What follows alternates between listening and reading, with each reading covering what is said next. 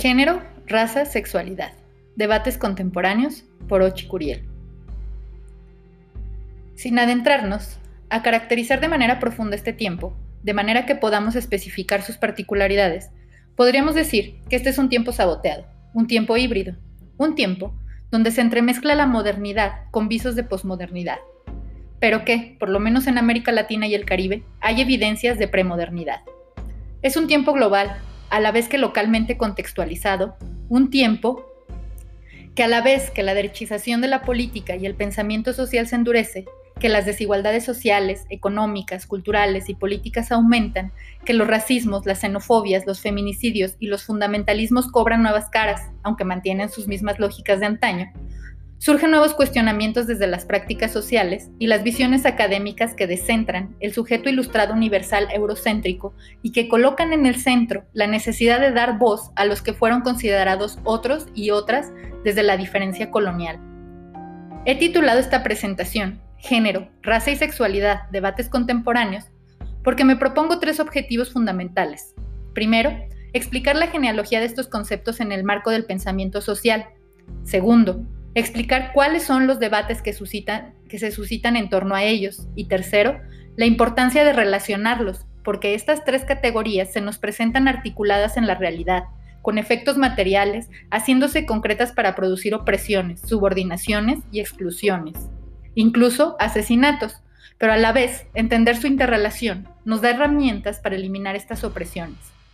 Parto de la premisa como un acto de descolonización que la separación entre la teoría y práctica política, como ha sido instalado en el imaginario social y sobre todo en el campo académico a partir de una herencia eurocéntrica, no existe como tal, porque entiendo que ambas producen discursos, cambios y transformaciones sociales. Mi posición, como una mujer socialmente construida, afrodescendiente, nacida en una isla del Caribe, lesbiana feminista por posición política, activista a la vez que académica, probablemente me otorgue cierto privilegio epistémico para abordar estos temas. Sin embargo, aunque estas situaciones podrían brindarme ciertas legitimidades para abordarlos, creo que cualquier persona, sea intelectual o activista de esta región latinoamericana y caribeña, que se proponga estudiar las estructuras y relaciones sociales, como son los propósitos de la parte de las disciplinas de las ciencias sociales, por la herencia colonial que nos ha atravesado, Deben considerarse estas categorías como centrales en sus propuestas teóricas, epistemológicas, investigativas y de actuancia. De lo contrario, se sigue siendo parte de esa masa de intelectuales y activistas que siguen los cánones establecidos para continuar colonizados y colonizadas. Mi perspectiva teórica lo será el feminismo pues aunque aún haya resistencia por el sesgo androcéntrico y sexista de buena parte de los ciencistas sociales en reconocerlo como teoría social, es ya harto sabido que el feminismo como propuesta interdisciplinar, que ha hecho importantísimos aportes sobre estas cuestiones. Esta teoría ha sido construida tanto desde el movimiento social como desde la academia crítica. Es la teoría feminista quien pone al descubierto todas aquellas estructuras y mecanismos ideológicos que reproducen la discriminación y exclusión, sobre todo hacia el grupo social de las mujeres, la mitad de la humanidad, aunque sus análisis permiten analizar otros grupos sociales y otras relaciones. Immanuel Wellenstein, en su texto Abrir las ciencias sociales, ubica el nacimiento de las ciencias sociales conjuntamente con el nacimiento del sistema del mundo moderno en el momento que Europa se constituye como dominio sobre el resto del mundo. Este hecho marcó la visión de las ciencias sociales desde varios modelos. El modelo newtoniano, que busca certezas y que partía de la distinción entre el pasado y el futuro. El modelo cartesiano, con base a una lógica dualista de separación entre lo humano y la naturaleza, la materia y la mente, el mundo físico y el mundo social la separación entre tiempo y espacio, entre ciencia y filosofía, entre conocimiento verdadero y no verdadero, conocimiento objetivo y subjetivo. El modelo darwinista, de la teorización social, basado en la supervivencia de los más aptos, y el modelo positivista, de la ciencia, que buscaba una reconciliación entre el orden y el progreso. Estos modelos y visiones condujeron a construir a las ciencias sociales estructuras de conocimiento eurocentradas, institucionalizadas y profesionalizadas a través de disciplinas cerradas, siempre aspirando a parecerse a las ciencias duras o naturales, quienes históricamente han gozado de la legitimidad del conocimiento supuestamente verdadero y de una supuesta mayor objetividad. En la región, desde las prácticas políticas, las luchas indígenas y negras marcan una genealogía de estas contrahegemonías, que dan lugar a pensamientos críticos. Posteriormente, desde la década de los 60 y los 70, los movimientos de liberación nacional, los movimientos frente al imperialismo norteamericano, frente a las dictaduras, provocaron importantes cambios en la política y en el pensamiento social crítico. Paralelamente al ecologismo, el pacifismo, los movimientos negros e indígenas, la segunda ola del feminismo, fueron las expresiones políticas más importantes de este momento, dando lugar a lo que posteriormente se denominó nuevos movimientos sociales, que colocaban nuevas cuestiones, sexo, raza, sexualidad, etnia, etc., como categorías importantes para entender lo social desde sus demandas identitarias y por el reconocimiento. Todos estos antecedentes importantes para lo que hoy conocemos como estudios culturales, poscoloniales, decoloniales y subalternos, que han permitido una resistencia crítica y un mayor protagonismo de sujetos y sujetas de países del llamado tercer mundo, que cuestionan al sujeto único y las oposiciones tradicional, modernidad, civilización, salvajismo, desarrollo, subdesarrollo, metrópolis, periferia, globalización, localismo, dominación, dependencia, colocando en el centro la importancia del discurso en las representaciones coloniales y el género, la raza, la sexualidad, sumado a la clase, al lugar y al espacio, han sido categorías centrales entre todas estas posiciones críticas. El género. El género es una categoría que ha estado en boga en los últimos años. Fue el psicólogo y sexólogo neolandés, Dr. John William Money, quien primero utilizó el género como concepto desde, sus investigaciones sobre identidad de género y rol de género. En su libro, Gay, Straight and In Between, The Sexology of Erotic Orientation, Moni establece una dicotomía sobre naturaleza y la cultura, entre lo innato y lo adquirido, entre lo biológico y lo social, lo psicológico y fisiológico. Sin embargo, es desde el feminismo que el género cobra mayor importancia como categoría analítica, su utilización teórica, epistemológica y política ha servido para desnaturalizar lo que significa ser mujer, concebida como lo otro, en relación con el paradigma masculino, y explicar que las desigualdades entre los sexos no eran una cuestión natural, sino social e histórica. El trabajo de la antropóloga norteamericana Margaret Mead en Sex and Temperament in the Three Primitive Societies, realizado en Nueva Guinea, en el que se propuso analizar la personalidad social a través de los temperamentos de ambos sexos. Ha sido probablemente uno de los principales textos fundamentales sobre este tema. Mead analizó cómo la división sexual del trabajo y las estructuras de parentesco explicaban los distintos papeles de género en las distintas etnias que estudió. De manera distinta a las sociedades occidentales, demostró que las diferencias temperamentales no eran innatas, sino sociales. Posteriormente, en 1949, la filósofa existencialista Simone de Beauvoir publicó su segundo libro, su libro El segundo sexo, texto pionero para el feminismo, cuyo análisis se condensó en su famosa frase, la mujer no nace, se hace. Desde esa perspectiva, Beauvoir analizó cómo la mujer fue considerada como lo otro, como un no sujeto que aparece como un a priori de la especie humana desde una estructura dual, lo mismo y lo otro. Lo masculino se ha autodenominado lo mismo, mientras que ha ido construyendo las mujeres como el otro absoluto, lo que llevaba a la opresión de las mujeres. En la segunda ola de los años 70, un texto central para el feminismo lo fue Sexual Politics, de Kate Millett, quien hace fuertes críticas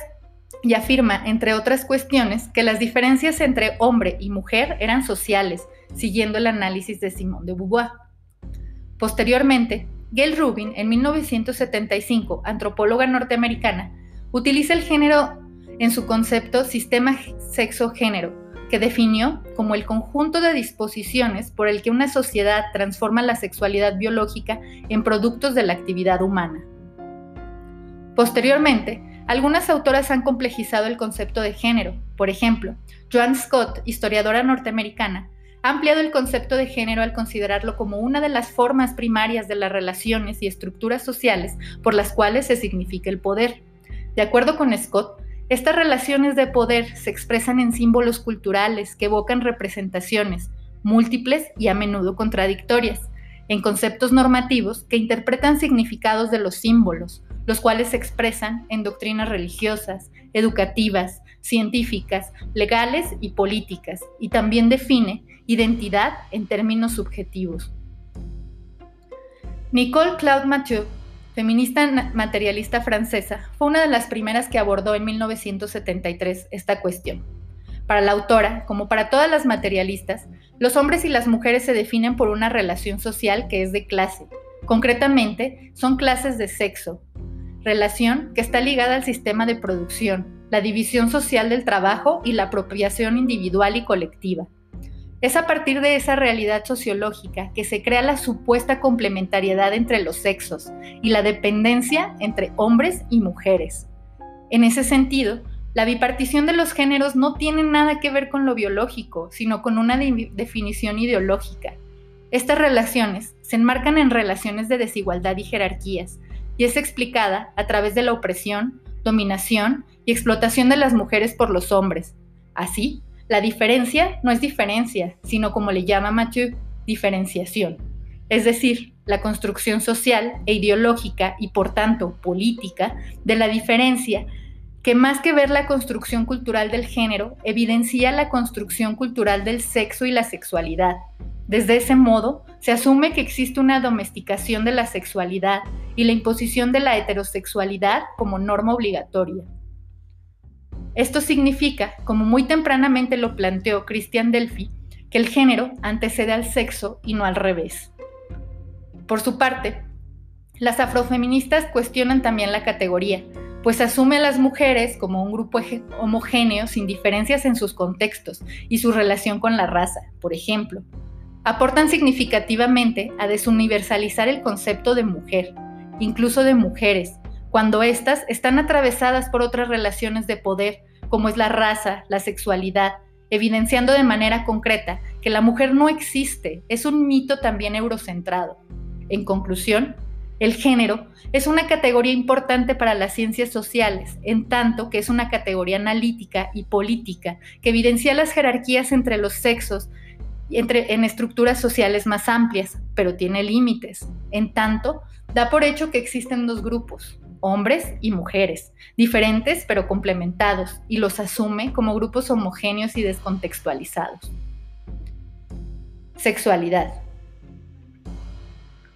La sexualidad empezó a ser estudiada en el campo de las ciencias sociales desde disciplinas como la medicina, la psiquiatría y la psicología, incluso antes por la teología, cuya perspectiva fue la normalización, la patologización y la prescripción.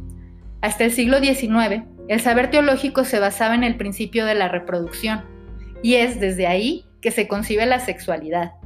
Posteriormente, el paso del saber teológico al saber científico da lugar a lógicas normalizadas o normalizadoras basadas en teorías evolucionistas y biológicas, patologizando todas las prácticas sexuales que no corresponden al modelo heterosexual y al modelo reproductivo.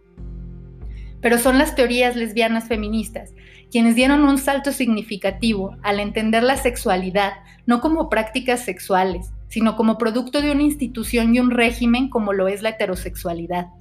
Adrienne Rich, feminista norteamericana, y Monique Witting, feminista francesa, son las autoras que más aportaron en ese sentido. Para Rich, la heterosexualidad es una institución política que es obligatoria para las mujeres. Se ha expresado a través de la historia, a través del cinturón de castidad, el matrimonio infantil, la erradicación de la existencia lesbiana, la idealización del amor y el matrimonio heterosexual, la clitoridectomía, entre otras prácticas que han implicado la imposición de la fuerza física sobre las mujeres en muchos casos y en otros el control de su conciencia. Desde esta institución, las mujeres han sido convencidas de que el matrimonio y la opción sexual hacia los hombres son componentes inevitables de sus vidas, aunque sean insatisfactorios u opresivos. También ha sostenido la tarea de los proxenetas en las redes de prostitución, además de impulsar a las hijas y a sus madres a silenciar ante la violación incestuosa de los padres y a las esposas golpeadas a permanecer en silencio con, por respeto a sus esposos abusadores. Esta obligatoriedad está ligada por demás a las formas de producción capitalista que producen la segregación por sexo en la esfera laboral, asignando a las mujeres posiciones inferiores en la división del trabajo, como empleadas domésticas, secretarias, nanas, educadoras, meseras, dando lugar a una sexualización en el trabajo mismo, en donde se ejerce en muchas ocasiones y en muchos momentos el acoso sexual. Con todo ello, Rich coloca la heterosexualidad como un poder explicativo distinto a entenderlo como una práctica sexual, preferencia, orientación o elección para las mujeres. Para ella, es más bien una imposición institucionalizada para asegurar el derecho masculino al acceso físico, económico y emocional a las mujeres. Nicole Claude Mathieu definió la heterosexualidad como un régimen político cuya ideología está basada fundamentalmente en la idea de que existe la diferencia sexual que define los sexos. La diferencia sexual es una formación imaginaria que coloca la naturaleza como causa. Dicha diferencia no existe más que como ideología, pues oculta lo que ocurre en el plano económico, político e ideológico. Esta división, para esa autora, si bien tiene efectos materiales, se hace abstracta y es conceptualizada por quienes sostienen el poder y la hegemonía. Según Whiting, sexo es una categoría que existe en la sociedad en tanto es heterosexual y las mujeres en ella son heterosexualizadas, lo cual significa que se les impone la reproducción de la especie y su producción con base a su explotación, y que son apropiadas por medio de su contrato fundamental, el matrimonio. Un contrato que es de por vida y que solo puede romper la ley por el divorcio, el cuidado y la reproducción, así como las obligaciones asignadas a muchas mujeres, asignación de residencia, coito forzado, reproducción por el marido, noción jurídica conyugal, significa que las mujeres pertenecen a sus maridos. Whiting argumentó que aunque fuese en el ámbito político, fuera del matrimonio, las mujeres son vistas como disponibles para los hombres y sus cuerpos, vestidos y comportamientos deben ser visibles, lo que al final da cuenta de una especie de servicio sexual forzoso. Todo lo anterior es asumido naturalmente por el Estado, las leyes y la institución policial, entre otros regímenes de control. En ese sentido, la sexualidad, lejos de ser pulsiones, prácticas o simplemente ligada al erotismo, hay que analizarla dentro de la heterosexualidad obligada como régimen político. La raza. La idea de raza surge con el racismo como ideología y fenómeno social moderno. Desde el punto de vista doctrinario y religioso, el racismo tiene sus orígenes en el debate teológico que sucede el siglo XV en el contexto de la colonización y esclavitud impuesta por Europa en América y África. Primero, surge la teoría monogeísta con base en la idea de que todos los humanos descienden de Adán y Eva, desde el punto de vista científico, el racismo tuvo sus bases en el desarrollo de la raciología, estudios científicos de las razas humanas, que sostenía la creencia que la humanidad podía ser dividida en razas con base a genotipos y fenotipos. Estos intentos estuvieron marcados por un prejuicio racial de los científicos que hacían abstracciones y manipulaciones de algunas experiencias que eran seleccionadas previamente y que generalizaban situaciones que no necesariamente respondían a la realidad las razas, eran concebidas como características y rasgos físicos que determinaban ciertas características culturales y morales de determinados grupos humanos y por tanto se consideraban biológicas e innatas.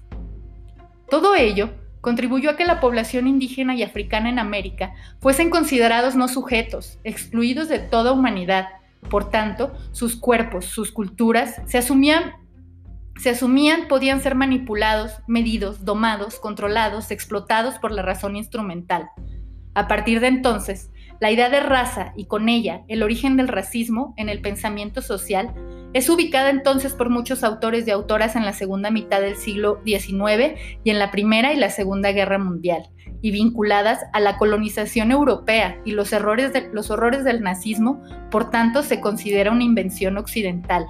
Es a partir de ese momento que el racismo se convierte en ideología con bases al determinismo biológico. En Estados Unidos, a finales del siglo XIX y a principios del siglo XX, se inician investigaciones integradas por afrodescendientes y simpatizantes blancos que aportan análisis y teorías para comprender el fenómeno, el fenómeno del racismo. habiéndose demostrado que las razas no existen como categorías de clasificación humana, sino como construcciones imaginarias, como idea, como significantes que contienen una intención política para justificar desigualdades sociales, políticas y culturales. ¿Debemos de prescindir de la utilización del término raza? ¿Qué significa renunciar a esa categoría? Esto es uno de los debates contemporáneos. Paul Gilroy, intelectual afrodescendiente, entiende y reconoce los argumentos del movimiento antirracista en la utilización del término raza, al ser la única categoría posible de autoidentificación y que le ha permitido cierta solidaridad a partir de categorías que le han sido impuestas por los opresores. Aunque muchas veces el término raza se utiliza entre comillas para denotar el carácter de construcción social, Gilroy argumenta que esto no es suficiente, pues finalmente todo discurso que recrea las razas sería anacrónico, pues los conflictos raciales habrían que entenderlos en otro tipo de conflictos sociales. Fruto de los horrores que dejó la justificación de la supuesta existencia de las razas y el odio que se desprendió entre los grupos humanos, generando fenómenos funestos como el holocausto, nazi y la esclavitud el concepto de raza fue sustituido desde ciertas posturas del pensamiento social por el concepto de etnia, para referirse a ciertas características culturales que determinan ciertos grupos. Esta sustitución fue una especie de repudio ético-humanista en contra de las ideas racistas de los nazis, destacando la historicidad y culturalidad de las comunidades humanas, más que comunidades construidas en función de rasgos hereditarios de orden moral e intelectual basados en orígenes sociales. La sustitución de la raza por la etnia, sin embargo, ha conllevado algunas trampas ideológicas y políticas incorporados en la dicotomía raza, naturaleza, etnia, cultural. Lo anterior ha tendido a minimizar y esquivar el fenómeno del racismo que se basa de forma real en discriminaciones y exclusiones, que son justificadas ideológicamente y que son atribuidas a supuestas deficiencias físicas, morales e intelectuales, y que se consideran raciales y hereditarias. Por otro lado, plantea la paradoja de considerar a la raza relacionada con la naturaleza y la etnicidad con la cultura. En esta separación de raza, biología, etnia, cultura, se niega que las comunidades y grupos étnicos son también construcciones sociales y se tiende a un relativismo cultural que percibe las etnias como si, fuesen, como si fuesen entidades específicas y autónomas, dando como resultado la creación de estereotipos, la tendencia al comunitarismo, al integrismo, por tanto, promueve y, profundiza el racismo. Como hemos visto, estas tres categorías tienen en común que su estudio ha permitido cuestionar el determinismo biológico, que ha sido la base ideológica sostenida por muchos años por la ciencia y la religión, y que para muchos grupos humanos como son los negros, las negras, indígenas, mujeres, lesbianas, gay, gays, trans, se les prescriba en otra otredad, en la diferencia, frente al paradigma moderno que ha sido el hombre blanco, heterosexual y con privilegios de clase. La consustancialidad, interseccionalidad de las categorías sexo, género, raza y sexualidad. Partí de la premisa, en esta presentación, que desde las prácticas políticas también se produce conocimiento, y en ese sentido, las primeras que elaboraron la propuesta de que raza, sexo, clase, sexualidad deben ser entendidas como cosustanciales, no separadas unas de las otras, fueron las mujeres negras de Estados Unidos, iniciadoras de lo que se conoce y se denomina el Black Feminism en la década de los 70.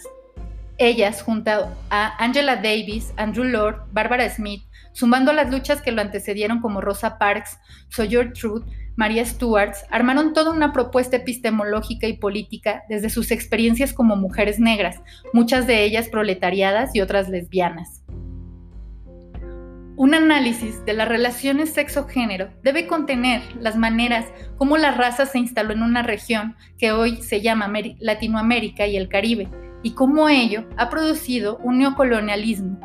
cuya mayores afectadas son las mujeres, sobre todo las racializadas y pobres, pues ambas opresiones, racismo y sexismo, han estado presentes en sus vidas y en sus relaciones. Esta cosustancialidad nos da herramientas para entender, por ejemplo, cómo el mestizaje como ideología nacionalista y homogenizante tuvo como base fundamental la violación de mujeres indígenas y negras por parte de los colonizadores, desde una lógica heterosexual que hace que los hombres se apropien de los cuerpos de las mujeres, sobre todo de aquellos cuyos cuerpos son valorados como mercancías o como meros objetos referidos a la naturaleza. Nos permite entender el imaginario que existe que en los pueblos indígenas o comunidades negras no debe existir las lesbianas, gays o trans porque se trata de una herencia occidental. Es así como se produce la sexualización de la raza o la racialización de la sexualidad, como bien plantea la colombiana Mara Viveros. Esta interrelación de estas categorías nos permite comprender cómo el régimen de la heterosexualidad no solo afecta a las lesbianas o a las personas con sexualidades no normativas, sino y sobre todo a las mujeres, por su dependencia emocional, material, simbólica con los hombres, y cómo este régimen se instaló desde la colonización y la construcción de naciones a través de la ciudadanía liberal, en la cual una extranjera, por ejemplo, solo puede lograr ser una nacional a través del matrimonio o en todo caso unión libre, cuyo modelo es finalmente heterosexual. Sea que esta unión sea sobre parejas del mismo sexo. La, la pareja, la familia nuclear como ideología, definen las categorías de ciudadanía, y estas están atravesadas por las relaciones de género, de raza, de sexualidad y de clase. Por otro lado, las categorías género, raza y sexualidad no nos llevan solo a analizar la política de identidad y de reconocimiento, como es la tendencia de las ciencias sociales más postmodernas. Son categorías centrales para analizar las relaciones y estructuras sociales. La política de identidad, que ha sido necesaria como reivindicación política, también tiene sus límites.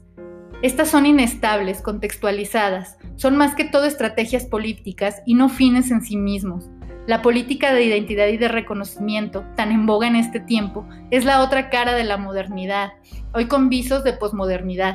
que muchas veces es o individualizada o paradójicamente esencializada. Categorías como mujer, negro, negra, indígena, lesbiana, gay, trans, no sirven solo para la articulación política, no pueden ser fines en sí mismos. Creo que es más importante ser antirracista que ser orgullosamente negra, Creo que es más importante ser feminista que reconocernos como mujeres. Creo que es más importante eliminar el régimen de la heterosexualidad que ser lesbiana. Creo que lo importante son proyectos políticos de transformación, que surjan desde los movimientos sociales, pero también desde la academia crítica. En todo ello, las ciencias sociales en particular, aquellas posturas críticas que aportan a construir otro mundo posible distinto a este, tienen hoy varios retos eliminar por completo la dicotomía entre naturaleza y cultura, reconocer los conocimientos que se producen en la región para situar nuestra producción tan rica en pensamientos y prácticas, siempre alimentándose de otros conocimientos críticos que se producen en otras latitudes. Reconocer el feminismo como una teoría social y sobre todo los aportes del feminismo crítico latinoamericano, que aportan, de manera significativa a entender las distintas relaciones de poder y sus interrelaciones que se producen en torno a la raza, el sexo, la clase, la sexualidad, siempre contextualizados en tiempo y lugar. Reconocer los conocimientos que se producen en las prácticas políticas de diversos movimientos sociales. Solo así podremos en una real crisis a las ciencias sociales hegemónicas como un proceso de descolonización, todo depende de cómo nos posicionemos y cuál es el mundo que queremos construir.